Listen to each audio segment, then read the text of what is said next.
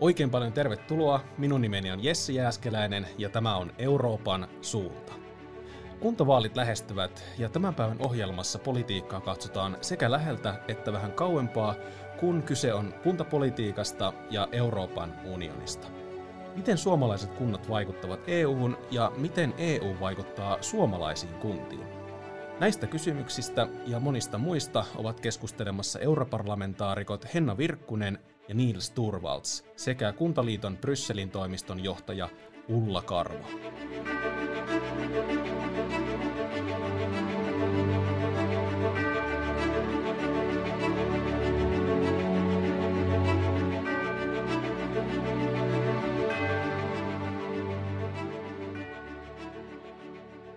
Hei kaikki Euroopan suunnan ystävät. Koronan vuoksi kuntavaaleja siirretään parilla kuukaudella eteenpäin ja ennakkoäänestysaikaa pidennetään. Uudet valtuustot aloittavat näillä näkymin työnsä siis ensimmäinen syyskuuta. Päättäjien toiveena onkin, että tartuntatilanne hellittää kesään mennessä ja viranomaiset ehtivät valmistautua äänestystä varten. Äänestämisen toivotaan siis olevan tuolloin turvallisempaa ja näin turvataan myös demokratian toteutuminen. Kalluppien in- intensiivistä tulkintaa ja toisaalta heilahtelua saadaan siis seurata vielä ainakin pari kuukautta. Monille kuntavaaliehdokkaille vaalien siirtyminen tarkoittaa pitkittynyttä kampanjointiaikaa, johon ei ole valmistauduttu ennakkoon. Vaalibudjetteja saatetaankin joutua venyttämään, mikä voi aiheuttaa hankalan tilanteen erityisesti nuorille ehdokkaille. Vaalien siirtäminen onkin herättänyt kipakkaa keskustelua sosiaalisessa mediassa, mutta varsinainen poliittinen keskustelu kuntapolitiikasta ja paikallisista kysymyksistä on lähtenyt liikkeelle jähmeästi. Siirtyneet vaalit kuitenkin tarjoaa hyvän ikkunan nostaa kuntien ja kaupunkien teemoja esille, ja ainakin itse toivon, että keskustelu virkoaa aiheesta pian. Nimittäin jotkut poliitikot ovat yrittäneet poimia mukaan kuntavaaliteemoiksi valtakunnallisia ja jopa Euroopan unionia koskevia teemoja. Esimerkkinä vaikkapa elvytysrahastokeskustelu. Sellaisiakin heittoja on kevään mittaan kuultu, että kyseessä olisivat niin sanotut välivaalit, joissa mitataan Suomen hallituksen luottamusta. Tällainen toiminta on aikamoista kunta- ja kaupunkipolitiikan päätöksenteon aliarviointia. Niillä on kuitenkin perustuslain turvaama itsehallinto. No, toinen huoneaihe on kuntavaalien varsin matala äänestysaktiivisuus. Ja jotain tarvitsisi asialle myös tehdä. Pitäisikö kuntapolitiikkaa muuttaa jotenkin, että ihmiset saataisiin äänestämään aktiivisemmin? Entä vaikuttaako koronapandemia negatiivisesti äänestysaktiivisuuteen? Yksi asia, josta puhutaan varsin vähän, on kuntapolitiikan ja Euroopan unionin suhde – Noin 50-60 prosenttia Suomen kunnissa päätettävistä asioista tulee jollakin tapaa EUsta. Euroopan unioni on läsnä alueiden arjessa moniin tavoin, mutta mihin kannattaa kiinnittää huomiota tulevissa kuntavaaleissa? Keskustelemassa alueiden Euroopasta ovat europarlamentaarikot Henna Virkkunen ja Niers Turvarts sekä Kuntaliiton Brysselin toimiston johtaja Ulla Karva. Tervetuloa.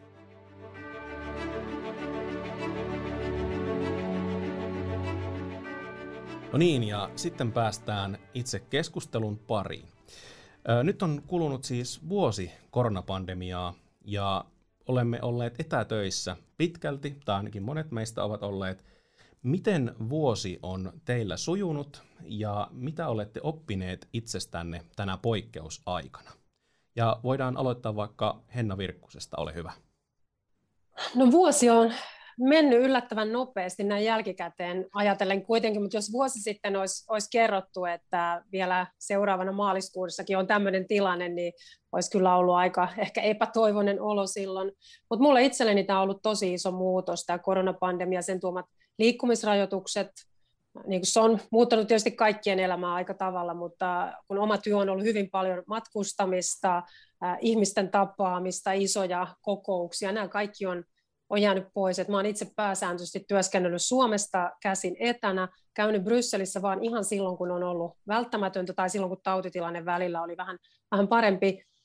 Ja se, mitä mä itse olen oppinut tänä vuonna, jos ajattelee ihan näin niin kuin henkilökohtaisessa elämässä, niin mä oon oppinut sen, että mä rakastan kyllä tosi paljon hevosia. Että tota, mä oon niin saanut tämmöisen mun rakkaan nuoruuden harrastukseni takaisin, kun mä oon pystynyt enemmän olemaan kotona ja Suomessa, että kun 20 tuntia viikossa jää matkustusta pois, niin se on aikamoinen elämänmuutos. Joo, mitäs, mitäs sanoo Ulla Karvo puolestaan? Mitä, mitä olet oppinut itsestäni, itsestäsi tässä poikkeusaikana? Jaa, no kyllä täytyy todeta, niin kuin Hennakin sanoi, että vuosi on mennyt kyllä nopeasti, mutta kyllä tämä nyt alkaisi riittää. Tämmöinen poikkeus, poikkeusoleminen, että itse on ollut aika paljon kyllä tuolla Brysselin päässä ja kyllä se suljettu, suljettu olotila siellä niin syö ihmistä sen verran, että on pakko kyllä päästä välillä poiskin. Että sen verran on itsestä kyllä oppinut, että mm, en olekaan niin introvertti kuin luulin, että kyllä tässä niin kuin on, on alkanut ihmisiä kaipaamaan vähän, vähän enemmänkin, että kyllä se, se puoli on, olisi tärkeä, tärkeä päästä vähän normaalimpaan olotilaan. No mitäpä sanoo Niels? No, mun täytyy sanoa, että mä oon, niin, mä oon nyt saanut olla oma itseni kaikessa epäsosiaalisuudessa. Ja tota, joka on tarkoittanut, että mä oon, mä oon lukenut enemmän, kun ei ole tarvinnut istua tota, kuuntelemassa jaarituksia erilaisissa vähemmän, enemmän tai vähemmän turhissa kokouksissa, jossa ihmiset puhuu liikaa eikä aina ihan asiaa.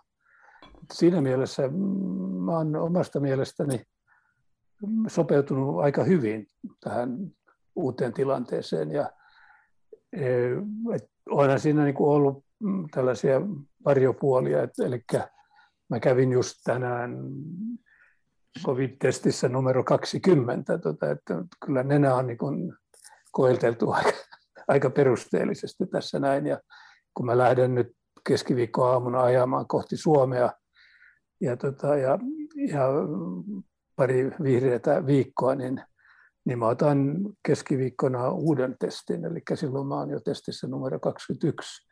Mutta näin, pitää vaan toimia, eli niitä testejä helposti tulee kolme tai neljä viikossa, jos matkustaa tänne Brysseliin, mutta tota, siitä, siitä on tullut tietynlainen rutiini ja, tota, ja, ja toistaiseksi kaikki on ollut hyvin, hyvin negatiivista. Et siitä mä olen erittäin positiivinen. Se on mukava kuulla. Tuota, no, päästäänkin sitten siitä tähän koronapandemiaan, eli, eli kuntavaaleja. Kuntavaalit ovat tulossa ja kuntavaaleja siirrettiin nyt tämän koronapandemian vuoksi muutamalla kuukaudella eteenpäin tuonne kesäkuulle, tai ollaan siirtämässä. Mitä mieltä olette tästä siirrosta? Onko se hyvä vai huono juttu? No se on sekä hyvä että huono juttu. Tota, että nyt me, me käytiin tai nähtiin, millä tavalla hollantilaiset äänesti, vaikka niillä on aika huono koronatilanne, että erikoisjärjestelyillä tota, tämä olisi ehkä ollut hoidettavissa myöskin Suomessa. Ja sitten kun tähän kuuluu, että me emme itse asiassa tiedä, missä tilanteessa me ollaan tota, kesäkuussa, niin, niin se oli vähän sellainen niin kuin korkeushypyssä oltaisiin sanottu, että kyllä rima vähän vapisi siinä, siinä ylityksessä. Mutta tota, toisaalta me nähdään nyt näiden uusien mutaatioiden kanssa, että ne saattaa levitä aika, aika pahasti. Mä olen seurannut Saksan lukuja tässä viime päivinä ja nyt ne nousee aika rakettimaisesti itse asiassa, että siinä mielessä kun me emme tiedä koskaan mitä on siinä kulman takana tulossa, niin ehkä tämä oli kuitenkin se suurempi viisaus. Mitä sanovat muut? No, mä ajattelen, että tämä oli kyllä aikamoinen epäonnistuminen Suomelta, että ei varauduttu riittävän ajoissa tähän tilanteeseen, että et niin kuin Nilskin sanoi, niin nyt ei ole varmuutta, että onko kesäkuussa sitten tilanne minkälainen. No nythän siihen sitten varaudutaan niin, että ennakkoäänestystä on pidennetty, mutta mun mielestä tämä olisi pitänyt tehdä jo aikaisemmin, että olisi pidennetty reilusti sitä ennakkoäänestystä. Ja sitten toinen asia on se, että Suomessa on aikaisemmin jo nyt mahdollistettu jo sitten, että kirjaäänestys on mahdollinen. Ulkomailla asuville niin olisi pitänyt ottaa myös tämä kirjaäänestysmahdollisuus ja tietenkin sitten näitä ulkoäänestysmahdollisuuksia, drive-ineja ja tämän tyyppisiä hyödyntää, mitä monet muut maat on tehnyt. Et jotenkin Suomessa suhtauduttiin ihan hirveän niin kuin konservatiivisesti siihen omaan vaalilakiin, että miten sen täytyy mennä tämän koko systeemin, eikä oltu valmiita miettimään tämän tyyppisiä ratkaisuja, että miten voisi poikkeusoloissa turvata te- terveysturvalliset vaalit. Et Suomessa jäi liian myöhään tämä varautuminen, ja nyt ei ollut oikeastaan mitään muuta mahdollisuutta kuin siirtää vaaleja. No, mä voisin sanoa Kuntaliiton puolelta, että mehän ei otettu kantaa siihen, että se päätöksentekohan tehtiin, tehtiin sit poliittisesti tietenkin, mutta että me ei olla niin kuin avoimesti lähdetty liputtamaan juuta eikä jaata, mutta kyllä se nyt tietysti tärkeintä on saada vaalit järjestettyä terveyden kannalta ja demokratian kannalta myöskin aikanaan ja, ja oikein, että se toteutuu sitten nämä kunnolla nämä oikeat vaalit. Ja kyllä niin kuin, nythän löytyy näitä malleja eri maista, että niistä kannattaa sitten ottaa opikseen, että minkä, millä tavalla niitä järjestää. Ja itseä aina ihmetyttää tämä hidas kehitys meillä tässä sähköisessä äänestämisessä, että minkä takia se ei toteudu. No, miten muualla Euroopassa on toimittu näiden vaalien järjestämisen suhteen? Onko teillä antaa jotain esimerkkejä muista EU-valtioista? Niin, siis Hollannissa ne järjestettiin ja, ja tota, mun mielestä, mielestä kohtalaisen hyvin ja kohtalaisen onnistuneesti. Tota, niillä on kuitenkin se ero Suomeen verrattuna, että etäisyydet eivät ole koskaan pahoja. Ja, tota, ja, ja se edesauttaa tietenkin tällaisen järjestämistä. Ja tota, sitten maassa, jossa ei ole hirvittävästi lunta ja voi pyöräillä ja niin kun pyöräille sisään äänestysalueeseen, niin, niin ehkä heillä oli kuitenkin sellaisia etuja, joita meillä ei ole, että tällaisia ski-in tota, äänestysalueita olisi ollut ehkä vähän haasteellisempaa järjestää Suomen oloissa, että, tota, että pitää nämä erikois, meidän erikoisolosuhteet kuitenkin pitää mielessä.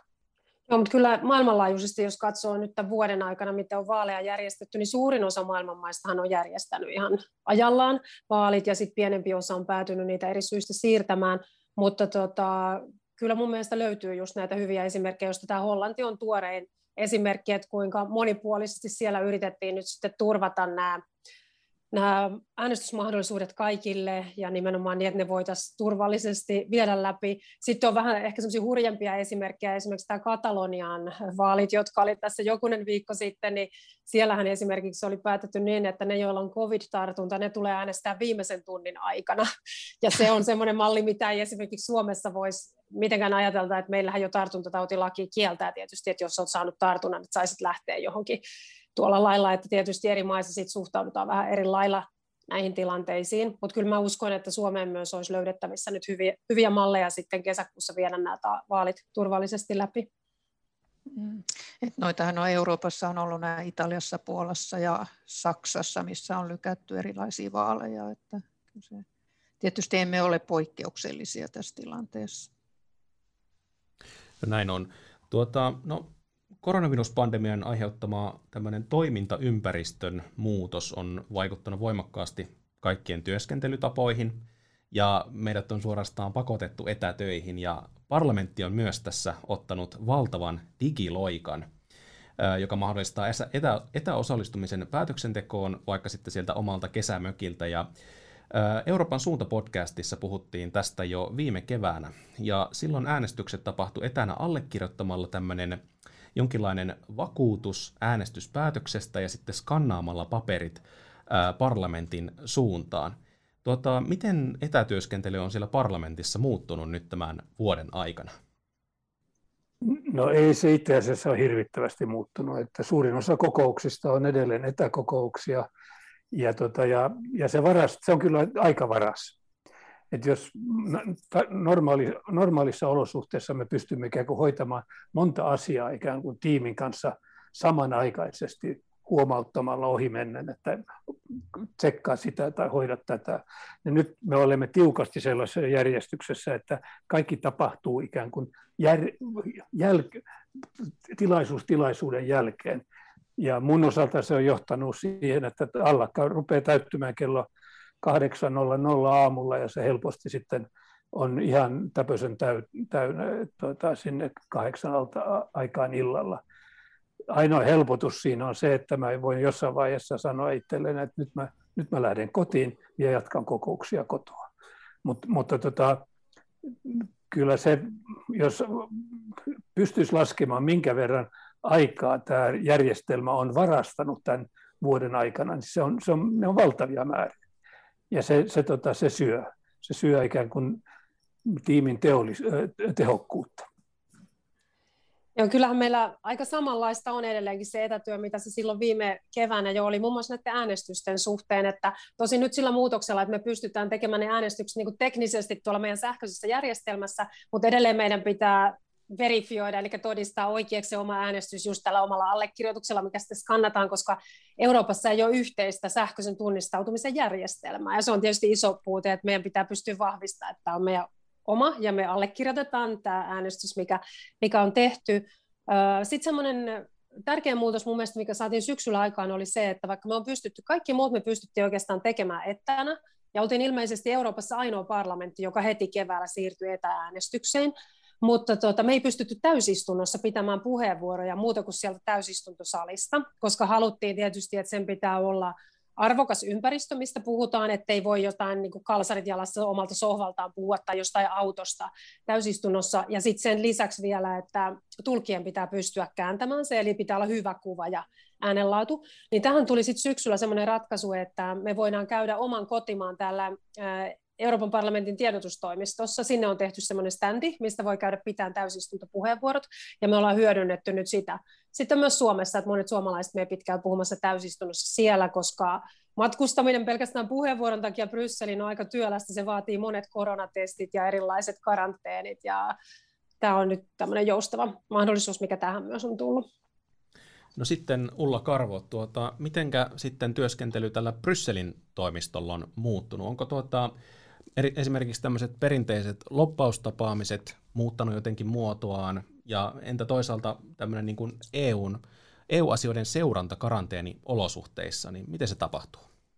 Kyllähän tässä paljon on muuttunut, että täytyy sanoa tietenkin, että asiathan etenee, että sillähän ei voi mitään ja, ja pitääkin edetä ja niin kuin tästä kuultiin parlamentin puolelta, että, että tosiaan töitä tehdään ja, ja viedään niitä komission työohjelmia ja esityksiä ja kaikkea eteenpäin, niin kyllä meidän täytyy myös pystyä toimimaan siellä, ja, tai siellä tai täällä, että tällä hetkellä se on niin kuin joko tai, ja että Brysselissähän ei saa toimistolle mennä, että siellä sitten pitää olla kotitoimistolla ja hyvin poikkeuksellisesti saa käydä sitten työpaikalla. Siellä ei ole ketään, missään käytävät on tyhjänä ja, ja yksin puurtamistahan se on, mutta se tarkoittaa sitä sitten, että istutaan Teamseissa ja, ja puhelimessa ja pidetään verkostoja yllä ja sitä kautta toimitaan. Ja meillä on tietenkin meidän Kuntaliiton kattojärjestön kautta, miten me toimitaan, että siellä toimii hyvällä teholla kaikki asiantuntijaryhmät ja valmistellaan lausuntoja ja vastataan komission kyselyihin. Ja, että kyllä se työ, työ, työ toimii, mutta että kyllä tässä niin kuin tarvittaisiin sitä face-to-face kontakteja, että, että pitkän päälle, että toivottavasti tämä jatkuu. Että totta kai tästä on varmasti jatkollekin hyötyä, että pystytään hyödyntämään näitä etäyhteyksiä ja, ja eri tavalla hybridisti toimimaan, mutta että jatkuvasti tämä täysin eristäytyminen, niin se ei kyllä tee hyvää. No kuntavaalit järjestetään siis kesäkuussa ja, ja tuota, olette molemmat ymmärtääkseni ehdolla tuota, Niels täällä Helsingissä ja sitten Henna Virkkunen Jyväskylässä. Tuota, mikä vaikutti päätökseenne lähteä ehdolle europarlamentaarikkoina ja mitä punnitsitte, kun teitte tämän päätöksen? No mä voin aloittaa sen sanomalla hyvin rehellisesti, että, että RKP on aika huolissaan tuota, vaalikampanjasta, joka käydään näissä oloissa, jossa mitään tällaista lähikontaktia ei ole, vaan kaikki tapahtuu jossain niin digitaalisessa maailmassa, jossa ihmiset ei varmaankaan opi tuntemaan, tota, jos ei tunne aikaisemmalta.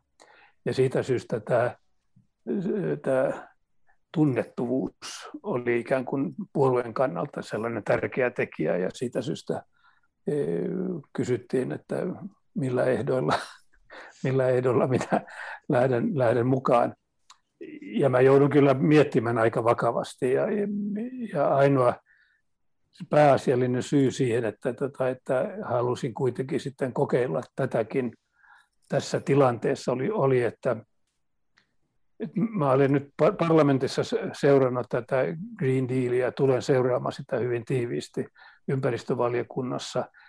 Ja se, että olisi jonkinlainen kontrolliympäristö siitä, että mitä se, mitä se täy, käytännössä on, parlamentissa me mennään välillä ikään kuin tuhatta ja sata ja saatetaan mennä ihan väärään suuntaan ja väärillä argumenteilla. Ja siitä syystä tällainen niin kuin kontrollikäynti todellisuudessa oli se, joka, joka minusta tuntui itse asiassa, itse asiassa aika hyvältä, koska se voi, se voi helpottaa mun argumentointia tässä parlamentissa. Ja ehkä se, mitä minä voin tuoda parlamentista tota Helsingin valtuustoon, voi olla myöskin ihan, ihan hyvää tietoa ja niin kuin hyvää ymmärrystä. Mitä sanoo Henna?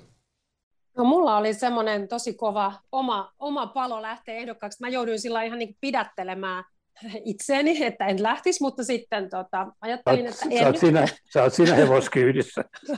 Joo, että mähän olen ollut itse aikaisemmin kyllä Jyväskylän valtuustossa pitkään, mutta sitten kun mut valittiin Euroopan parlamenttiin, niin mä jäin jäin viime vaaleissa pois, koska mä koin, että on liian vaikea sitten yhteensovittaa just sitä uutta työtä ja matkustamista, että paikallispolitiikkaa. Mutta nyt mä oon ollut seitsemän vuotta Euroopan parlamentin jäsenenä ja tuntuu, että mä oon päässyt sillä lailla hyvin siellä sisään asioihin. Ja mä uskon, että mä pystyisin toivon mukaan tuomaan Jyväskylän kaupunginvaltuustoon just sellaista kansainvälistä eurooppalaista näkemystä ja kontakteja ja semmoista näkökulmaa, mitä mun mielestä kaupungeissa myös tarvitaan, että kuitenkin tosi monet nämä meidän isot globaalit haasteet, niin ratkaistaan nimenomaan kaupungeissa, että kun puhutaan vaikka, Nike viittasi tuossa Green Dealiin, että miten päästään vähentämään päästöjä tehokkaasti, miten edistetään digitaalista taloutta, missä syntyy näitä uusia innovaatioita, niin nehän on nimenomaan kaupunkiympäristöjä, että sillä ei, näillä on kyllä vahva linkki toisiinsa EU-politiikalla ja kaupunkipolitiikalla. No sitten Kuntaliitto on kuntasektorin edunvalvoja Suomessa ja Euroopassa. Tuovatko kuntatasolla toimivat MEPit lisäarvoa Kuntaliiton näkökulmasta?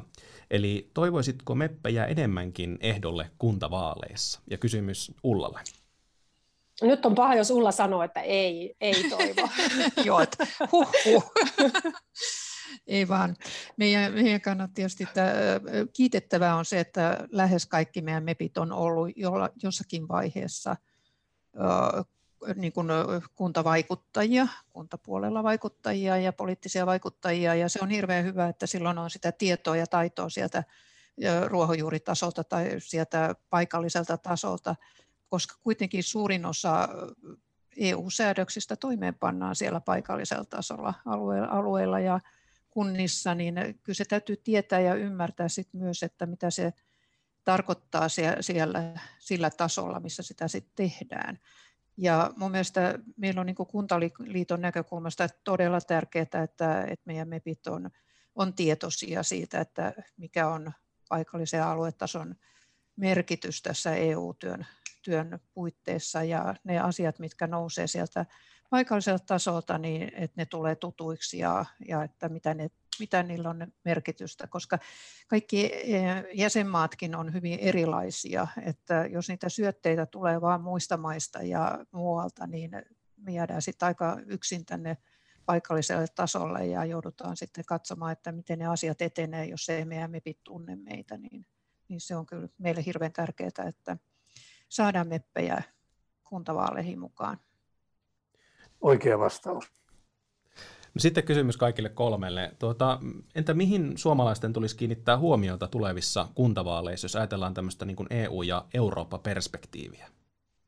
No mä en usko, että ihmiset ennen kaikkea niin kuin kuntavaaleissa äänestää tietenkään Eurooppa-perspektiivillä, että kyllähän kuntavaaleissa äänestetään nimenomaan niiden oman kotikunnan kysymysten puolesta, ja kyllä mä uskon, että ihmisten arvoissa tosi tärkeällä siellä on se, että minkälaista asuinympäristöä haluaa, että itselle kehitetään, että miten on järjestetty liikkuminen, asuminen, vapaa-ajan palvelut, totta kai sitten työpaikka-asiat on ihmisille se ensisijainen asia, että on työtä ja toimeentuloa, ja nämä kaikki asiat on mistä kunnat todella paljon pystyy olemaan ratkaisevassa asemassa, että miten saadaan sitä elinvoimaa omalle alueelle, ja miten kehitetään palveluita ja viihtyisää asuinympäristöä, ja kyllähän näissä kaikissa on siis EU-lainsäädännöt sitten mukana, mutta se ei varmaan ihmisille ole se ensisijainen asia, mitä ajatellaan, mutta tuossa on pari kertaa viitattu muun muassa Green Dealiin ja tähän, että nyt tavoitteena on vähentää tosi isosti päästöjä ja siihen kaikissa kunnissa vaikutetaan just niillä ratkaisuilla, mitä tehdään asumiseen, liikenteeseen liittyen, jätteen käsittelyyn liittyen, että todella merkittäviä päätöksiä tehdään siellä kuntatasolla. Ja kyllä mä uskon, että ne on ihmisille merkityksellisiä näissä vaaleissa. minä olen taas törmännyt huolestuttavaan ongelmaan tuota EU-ssa, johtuen siitä, että meillä on paljon, meillä on yleisiä federalisteja, ihan ideologisia federalisteja, mutta meillä on myöskin aika paljon sellaisia entisistä itäryhmän maista, jotka eivät luota omaan, omaan järjestelmään, omiin kuntainstituutioihin tai valtiollisiin instituutioihin. Ja ne yrittää aina työntää näitä päätöksiä sitten EUlle. Ja tämä on erittäin huolestuttava kehitys, josta, jota mä yritän jarruttaa. Ja siitä syystä minä haluan osoittaa, miten tärkeää tämä toteutus kuntatasolla itse asiassa on ja samalla niin ikään kuin tuoda sitä kokemusta myöskin näille, näille tota, kollegoille parlamentissa, jotka eivät jaksa uskoa ikään kuin toimivaan demokratiaan, koska niiden, niiden kokemukset ovat niin vaikeita. Ja tämä ongelma tulee varmasti tota, lähivuosina entistä tiukemmin meidän eteen ja, ja, tota, ja siihen pitää varautua. Ja sitten täytyy muistaa se, että noin 60 prosenttia meidän niin kuin kuntatason asioista juontaa Brysseliin. Eli tämä, että ihmiset ei niin kuin tiedosta sitä, mutta ei heidän ehkä tarvitsekaan tiedostaa sitä, mutta olisi jossain määrin ihan sivistyksellisesti hyvä tietää, että, että kuinka paljon EU vaikuttaa, että siellä on julkiset hankinnat ja juuri tämä ympäristölainsäädäntö ja, ja energia- ja liikennepuoli, että se on, se on vain niin laaja alue, että että olisi kyllä hyväkin tietää, että mistä niitä säädöksiä tulee, että se ei ole pelkkä Helsingin taso, mistä valtiollisesti säädetään, vaan että EU vaikuttaa hyvin paljon kuntatasolla. No, jatketaan vielä vähän tuosta kuntien ja EUn kohtalon yhteydestä. Eli siis millä tavoilla tämä EU vaikuttaa suomalaisiin kuntiin? Tapoja, siis mä, niin tapojahan varmasti monia ja on esimerkiksi tätä niin rahoituspuolta myös ja ja erilaista lainsäädäntöä, mutta, mutta onko antaa jotain konkreettista esimerkkiä, että missä, missä niin kuin EU-kohtaloyhteys tulee selvästi esille? Tietysti kunnillahan niin kuin kaksi isointa sektoria tällä hetkellä vielä on tämä sosiaali- ja terveystoimi, ennen kuin sitten ehkä se jatkossa siirtyy kuntien vastuulta pois, ja koulutuspolitiikka, ja ne on tietysti kaksi sellaista sektoria, missä tosi paljon tehdään kansallisesti päätöksiä, eli ne on hyvin paljon jäsenmaiden omalla vastuulla. Mutta sitten kun ruvetaan puhumaan näistä, mistä Ullan kanssa tuossa aikaisemmin jo vähän puhuttiin, eli liikenteeseen, asumiseen, vaikkapa rakentamiseen liittyvät asiat, rakennusten energiatehokkuuteen, tai että kuinka vähäpäästöistä liikenteen pitäisi olla, tai sitä, että miten jätteet pitää lajitella ja kierrättää, kaikki tämän tyyppiset asiat, miten vesistöjä pitää suojella, ja sitten Ulla viittasi tuohon, mikä on tosi tärkeä yrittäjien ja elinkeinoelämän kannalta nämä julkiset hankinnat, että minkälaisilla kriteereillä niitä pitää tehdä niin, että on tämmöinen läpinäkyvä reilu kilpailu. Ja tota, kaikki tämän tyyppiset asiat, niin ne on, ne on säädetty EU-tasolla ja ne asettaa kunnille sitten myöskin äh, rajoitteita ja mahdollisuuksia siinä, että millä tavalla kuntaa suunnitellaan ja palveluita kehitetään. Joo, ja isossa kuvassa, jos muistetaan, että, että EUn sisämarkkinat takaa meille kyllä paljon hyvää kuntatasollekin, eli se tuo lisää tätä elinvoimaa kuntiin ja antaa sitten sitä kautta kunnille mahdollisuuden hoitaa näitä palveluita asukkailleen ja kansalaisille, että, että kyllä se elinvoima on se ykkösasia siinä, että, että pystytään tekemään kuntalaisten hyväksi asioita. Ja että jos ei me oltaisi mukana EU:ssa, niin kyllä me pienenä vientivetoisena maana oltaisiin hyvinkin hyvinkin heikossa asemassa ja sitä kautta meidän kunnat ei olisi mukana, eikä meillä olisi mahdollisuuksia tämmöisiin kauppasopimuksiin, mitä EUn puitteissa tehdään, että kyllä nämä kaikki asiat vaikuttaa toisiinsa isossa kuvassa, että, että kyllä niin kuin pitää muistaa, muistaa se, että mistä lähdetään liikkeelle. Tuossa aikaisemmin, kun on monta kertaa jo viitattu tuohon Green Dealiin ja sitten tähän digitalisaatioon. Nehän on kaksi tämmöistä EUn megatrendiä tällä hetkellä, että tavoitteena on, että Euroopan unioni olisi maailman ensimmäinen ilmastoneutraali talousalue vuonna 2050, ja sehän merkitsee tosi isoja muutoksia meidän teollisuudelle ja yhteiskunnille kaiken kaikkiaan. Ja sitten toinen iso tavoite on nyt tämä digitalisaation edelleenkin vauhdittaminen, mitä tämä pandemia osaltaan onkin ollut aika paljon nyt jo puustamassa eteenpäin, ja näihin kahteen aloitteeseen liittyen, ja nythän kun meillä alkoi tämä uusi EUn tutkimusohjelmakausi, Horizon-kausi, niin siinähän on yksi tämmöinen missio nimenomaan liittyen kestäviin ja älykkäisiin kaupunkeihin. Ja siinä muun muassa haetaan nyt Euroopasta sataa kaupunkia, jotka pyrkisivät ilmastoneutraaliksi vuonna 2030, eli se tavoite, joka onkin Suomessa aika monella kaupungilla jo ennestään. Ja näistä haluttaisiin nimenomaan kehittää sellaisia esimerkkejä muille Euroopan kunnille ja kaupungeille, että miten voi ratkaista näitä asioita siellä kuntatasolla, että miten voi vähentää just energian päästöjä, liikenteen päästöjä, miten voi parantaa ihmisten asumisympäristöä, jätteen käsittelyä, miten voi luoda kestäviä, älykkäitä ratkaisuja. Ja sitten näiden kuntien olisi määränä toimia tämmöisenä innovaatiokeskuksina kaikille muille Euroopan kunnille ja niin kuin suunnannäytteenä. Eli tämän tyyppisiä aloitteita on myös EU-tasolla nyt tällä hetkellä tekeillä, missä halutaan just nimenomaan vahvistaa niitä innovaatioita, mitä siellä paikallistasolla syntyy, ja jakaa tätä tietoa sitten laajemmin koko Euroopan käyttöön. Hyviä käytäntöjä. Ja muistaakseni oli myös niin, että muutama suomalaiskaupunkikin on päässyt tämmöisiin ikään kuin palkintojen pariin on tämmöistä ympäristöpääkaupunkia ja sen sellaista myös, missä on, missä on tämäkin näkökulma otettu huomioon. No, mutta kuuluvatko sitten alueiden näkökulmat tarpeeksi siellä Euroopassa vai painottuuko siinä äänessä mahdollisesti enemmän tämmöisten kaupunkien ja kasvukeskusten näkökulmat suhteessa sitten tämmöisiin pienempiin kuntiin tai muuttotappiokuntiin?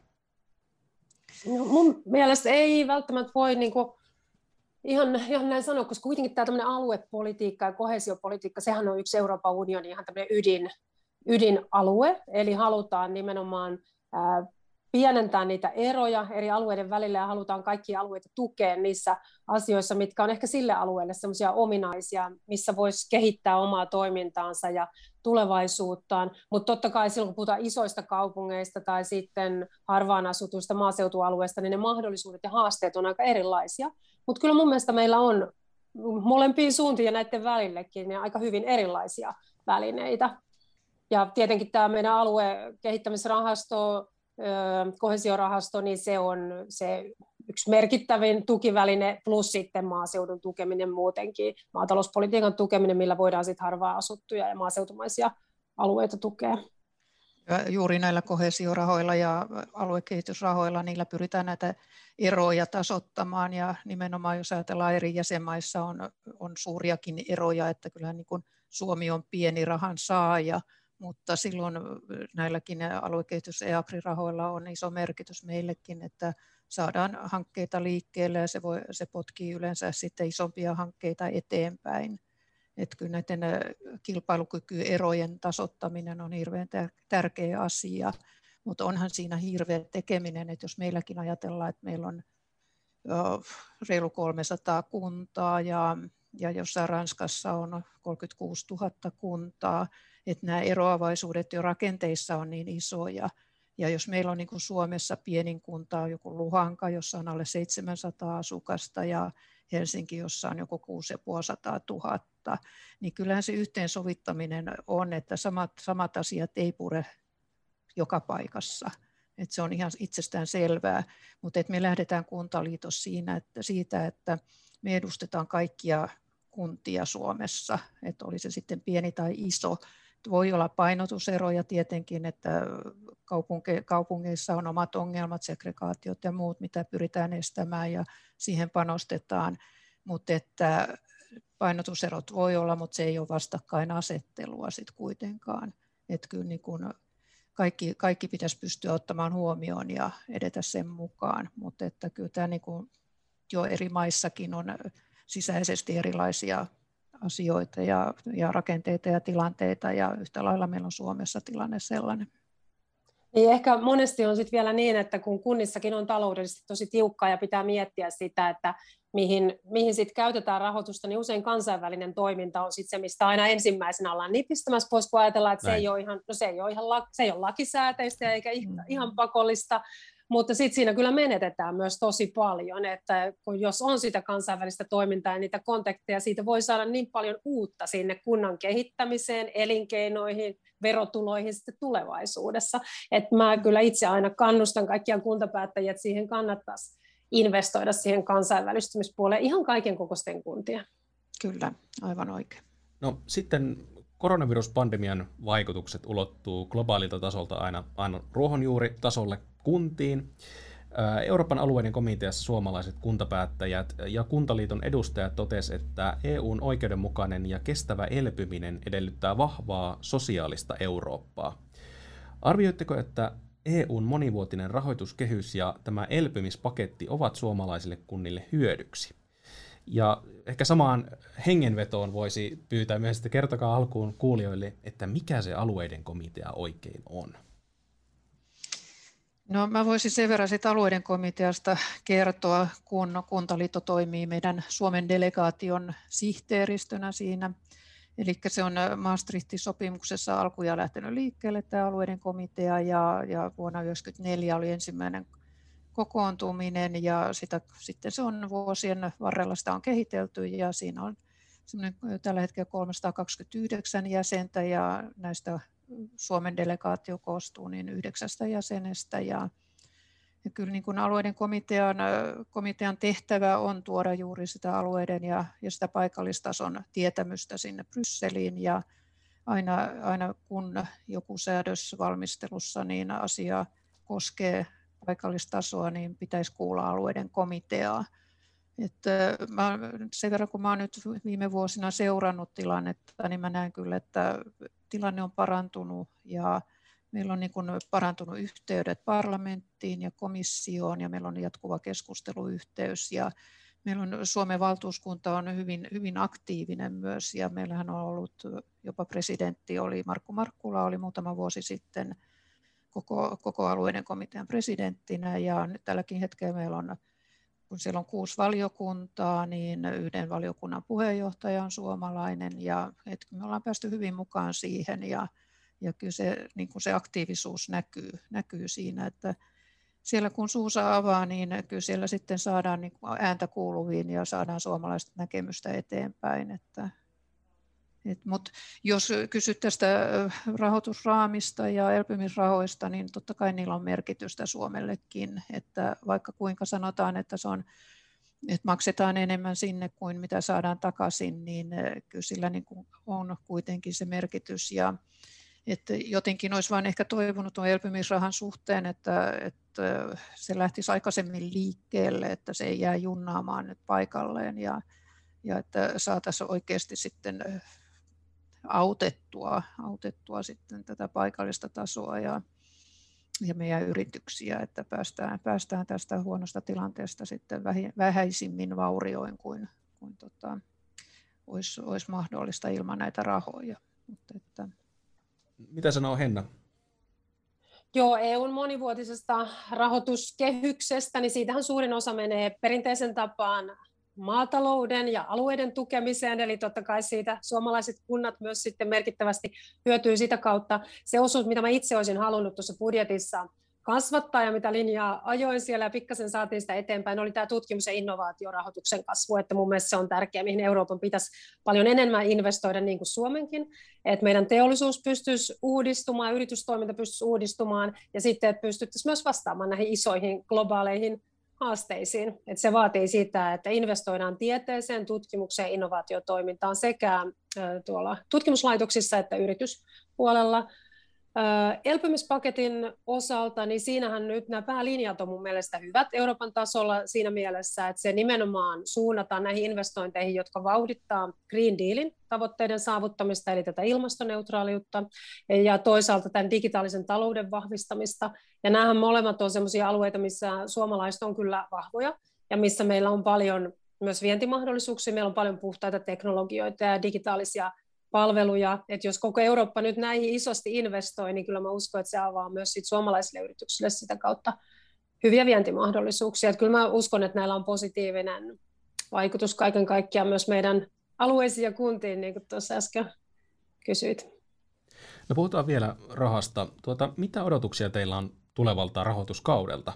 Eli mihin suomalaisten kuntien tulisi erityisesti keskittyä, ja nyt ehkä vastaukseksi ei kelpaa vain digi- ja viestintäympäristö tämmöisenä geneerisenä, vaan mitä konkreettista EUn tuella pitäisi saada aikaan kuntatasolla ja toisaalta lähellä ihmistä? Jos sanoisin ensinnäkin, mitä ei pitäisi tehdä, niin kyllä mun lähtökohta on aina ollut se, että, että kuntaliiton ihmisenä, niin että, että edunvalvonnassa olisi tavoitteena se, että ei kunnille tulisi turhaa lisätaakkaa. Että se, se olisi niin kuin se tavoite ja se tarkoittaisi sitä, että ei tehdä liikaa byrokratiaa, byrokratiaa tai lisää byro, toimia, jotka lisää byrokratiaa siellä aluetasolla tai että mikä lisää kuluja siellä aluetasolla. Että näitä on niin kuin se, että mitä ei, ei pitäisi lisätä, mutta se, että mitä konkreettisesti sitten voidaan ja pitäisi tehdä, niin on tämä elinvoiman lisääminen tietenkin. Ja nyt voisi sanoa tästä saavutettavuudesta, että kiitos Hennalle tästä meidän päärata-asiasta siellä, että se eteni, eteni todella hyvin ja että sekin lisää sit kuntatasolle raho, rahoitusmahdollisuuksia ja, ja kaiken kaikkiaan tämä saavutettavuus meidän maalle, joka on vähän syrjässä, niin on, on tosi tärkeää. Että jos sen nyt sanoisi konkreettisena esimerkkinä, niin, niin tota, mutta tosiaan, tosiaan tämä, että kyllä kuntien kannalta se on aina se, että, että jos te lisätään tehtäviä, niin se tahtoo myöskin lisätä näitä kuluja ja sitten pitäisi löytyä sitä rahoitusta, että millä niitä korvataan. Ja yksi on tietysti viimeaikaisista esimerkkeistä on tämä energiakorjausrakentaminen ja sen vauhdittaminen, niin kyllä se nyt edellyttäisi myöskin sitä, että, että sillä olisi joustavuutta paikallistasolla ja toinen se, että, että se mitä joudutaan sitten tekemään, niin on, on rahoitettavissa jostakin, eikä näistä kuntien, kuntien pienenemistä varoista. No, ne asiat, mihin kuntien nyt pitäisi, olisi tämä kysymys EU-rahoja käyttää, niin mun mielestä ylipäätään niin kuin, ne asiat, mihin kuntien pitää investoida Suomessa, niin kuntien pitää rakentaa tämmöistä hyvää tulevaisuuden elinympäristöä omille asukkaille. Ja kyllähän se tänä päivänä hyvin vahvasti liittyy just näihin ympäristökysymyksiin, että miten pystytään tuottamaan sellaista elinympäristöä, missä tuotettaisiin vähemmän päästöjä. Pitää miettiä näitä kunnan just energiaratkaisuja, tätä energiaan liittyvää infraa. Sitten pitää miettiä tätä liikkumista kaiken kaikkiaan, että onko se kokoinen kunta, että voidaan kehittää joukkoliikennettä, vai pitäisikö satsata enemmän just näihin kevyen liikenteen erilaisiin mahdollisuuksiin, pitäisikö olla tämmöisiä yhteiskäyttöautoja olla edistämässä esimerkiksi kunnan alueella. Just tämä nopea, tehokas raideinfra on tietysti sit valtakunnan tasolla semmoinen tärkeä kysymys, kysymys. Ja sitten tämä ihmisten niin kuin jokapäiväiseen elämään ja kuluttamiseen liittyvät asiat myöskin, että miten pystyisi siellä toimimaan ympäristöä ystävällisemmin ja luomaan sellaisia palveluita, jotka olisivat ihmisille itselleen sit hyvin miellyttäviä ja käteviä. Että kyllä mä näen, että näihin on Euroopan tasolla tosi paljon olemassa siitä just erilaista tämmöistä kehitys- ja innovaatiorahaa ja erilaisia projekteja, missä voi olla mukana oppimassa toisilta. Ja mä uskon, että just tämmöiset tulevaisuuden innovaatiot, ne syntyykin siellä paikallistasolla. Mutta kyllä tämän pitää mun mielestä hyvin paljon lähteä tota, tämän kunnan toiminnan just siitä, että mietitään, että miten niistä omista vahvuuksista käsin kehitettäisiin sitä kuntaa semmoinen, että se on tulevaisuuden kannalta kestävä. Ja noin niin kuin viittasit aikaisemmin tuohon sosiaaliseen kestävyyteen, niin tietysti kaikkien ratkaisujen pitää olla sellaisia, että ne on ympäristön kannalta kestäviä, mutta just sosiaalisesti kestäviä ja myös taloudellisesti niissä pitää sitten olla olemassa riittävän vahva pohja. Ja tietenkin tänä päivänä yhä enemmän painotetaan sitä kaikkialla, että on tärkeää ottaa asukkaat mukaan tähän suunnitteluun, että se osallisuus on siinä heti mukana, kun lähdetään kehittämään sitä kuntaa, että myös asukkaiden näkemykset tulee vahvasti siihen mukaan ja ihmiset on itse sitoutunut näihin asioihin. Et mä koen kyllä, että tämä paikallisen tason toiminta on tosi, tosi innostavaa toimintaa ja se yhdistyy näihin eurooppalaisiin tavoitteisiin tosi isosti tällä hetkellä, mitä paikallistasolla pitää tehdä. Me ollaan nyt puhuttu päätöksentekijöiden tasosta, niin vielä tähän loppuun tämmöinen tavallisten ihmisten taso, että näkyykö se EU sinne ihan tavallisille kuntalaisille?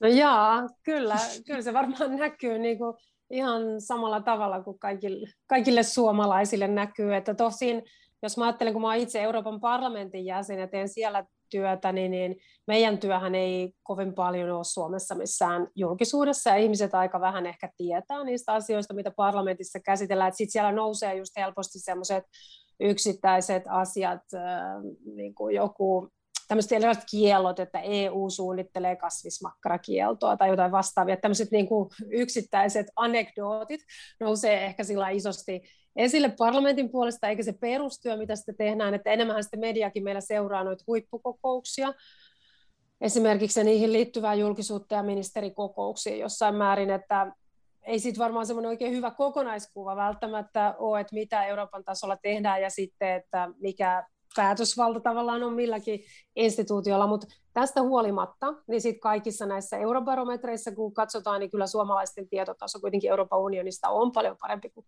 EU-kansalaisilla keskimäärin. Eli kyllä se kuitenkin sitten jossain määrin näkyy. Joo, ja kyllä mä nyt sanoisin, että äh, mä oon kyllä huolissaan siitä, että ei, ei, ettei näy EU-taso, mutta kyllä nyt, jos näkee ihmisen arkea, että kyllä se täyttyy niin monista muista asioista, ehkä kiireet, kiirevuodet on ehkä semmoisia, että ei edes kansallisen tason politiikka niin ei kauheasti näyttele roolia siinä tai kiinnostusta, ei ehditä kiinnostua näistä asioista niin sen takia mä kyllä toivoisin, että, että muistettaisiin kuitenkin se, että, että kuinka paljon se EU vaikuttaa meidän arkeen ja meidän paikalliseen tasoon, että sen tiedon läpivieminen sinne kansalaisille niin olisi tärkeää, että, että sitä kautta pystyttäisiin ehkä saamaan sitä jonkunlaista enemmän sitä mielenkiintoa EUta kohtaan. Nämä olivat erittäin hyvät päätössanat tälle keskustelulle. Kiitos vielä Virkkunen, Turvalds ja Karvo keskustelusta. Kiitos. Kiitoksia.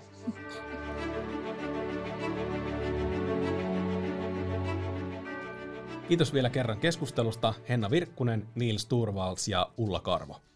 Loppuun vielä muistutus. Muista tilata Euroopan suunta podcast, jotta et menetä tuleviakaan jaksoja. Voit myös antaa palautetta jaksoista ja teemoja tulevien jaksojen teemoista hashtagillä Euroopan suunta. Jokainen palaute otetaan huomioon ja jokainen jako somessa mahdollistaa uusien ihmisten tavoittamisen. Mole, molemmilla on meille valtava merkitys, kun lisäämme keskustelua EU- ja Eurooppa-aiheista.